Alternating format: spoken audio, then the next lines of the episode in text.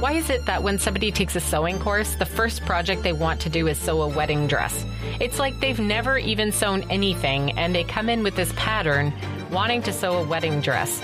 Well, this isn't just a joke. This actually has happened. And as course creators, we can help our learners make sure that they're not failing on something really important by steering them along the learning journey and helping them avoid failure. I'm going to talk a lot more about that in this episode. Hello, and thank you for being here. I'm Manya Horner, and this is your Greatest Work Podcast, the show for course creators who want to become the recognized expert in their field. You'll find this podcast helpful if you know that your course or program is good, but you want to figure out how to fine tune it to be your greatest work. In every episode, I'm bringing you insider information and experiences from the best learning strategists, trainers, and designers in the world. With some tweaks and smart design and program delivery, you can have better completion rates, more referrals, and be proud of your business legacy.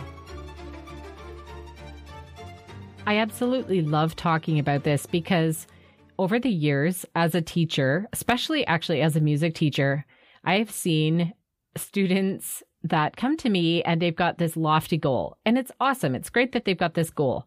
But a lot of times the expectations of themselves and of the progress that they think that they'll be able to make is out of whack. I mean, we need to help steer people in the direction of appropriate size goals so they're not biting off more they can chew.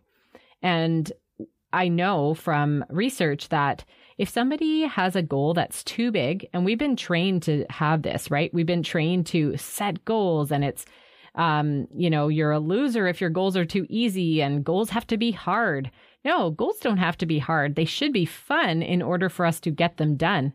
And they don't always have to be smart goals, you know, specific, measurable, actionable. Oh, I can't even remember the rest. Um, results based, time bound they don't have goals don't have to be like that. And I think if we can take this into the context of our learners, it's a really good thing to remember that we can help make our courses more finishable by recommending ways that people um, do the practice that's associated with our programs. Do the practice with something that's fun and where the stakes aren't too high. So, just like I mentioned earlier in the intro, that a lot of times people come into a sewing class and they want to take on this really elaborate project like oh i want to make a wedding dress or i want to make like baby clothes or i want to do something i want to make fancy curtains or roman blinds. Well no um, how about we start by making a pin cushion? Like let's just see if we can sew a straight line first because um, if you can't do that then you're going to start one line on your wedding dress and realize you just spent hundreds of dollars on fabric and the whole thing's now ruined and you have to start from scratch. So a great course creator is somebody who can help guide the learner through the process, practicing skills in a carefully decided way so that they can experience success and grow on those skills until they can get to the point where down the road they can take on a much loftier project.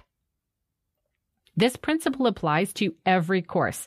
I challenge you to take a look at your course or the one you're planning on making and keep this in the forefront of your mind because helping your learners with goals that are reasonable, goals that are manageable is just going to make your courses much more finishable.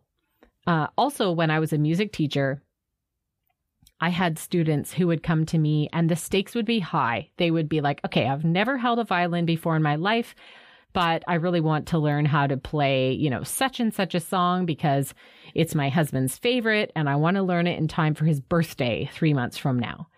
And sometimes it was disappointing, but a lot, but I did have to say to people, you know what? I think we need to figure out a way to help you play something that you're going to feel proud of at this birthday party, but it may not be this song because frankly, it's just super hard. um, and we have to get to a place in our programs where we feel comfortable saying that and we feel comfortable helping people achieve their goals without getting frustrated and stuck. Because after all, our goal is to get people learning, applying what they know, feeling super excited that they've accomplished, and then turning around, giving us great recommendations, referring our program to friends and family, and spreading the word. Um, because you can have that kind of a referral engine if you're getting the results for your learners. So keep this in mind with your next program or take a look at your current one and see if you can create some additional little mindset hack. so people are practicing with less lofty goals and when the stakes are not quite so high.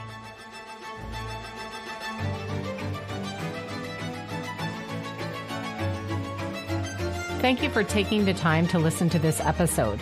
Please leave us a review or a rating wherever you listen to your podcast and subscribe so you don't miss out on any future episodes. Anything that we've mentioned today is available in the show notes, and we are really excited to be bringing you more content week after week.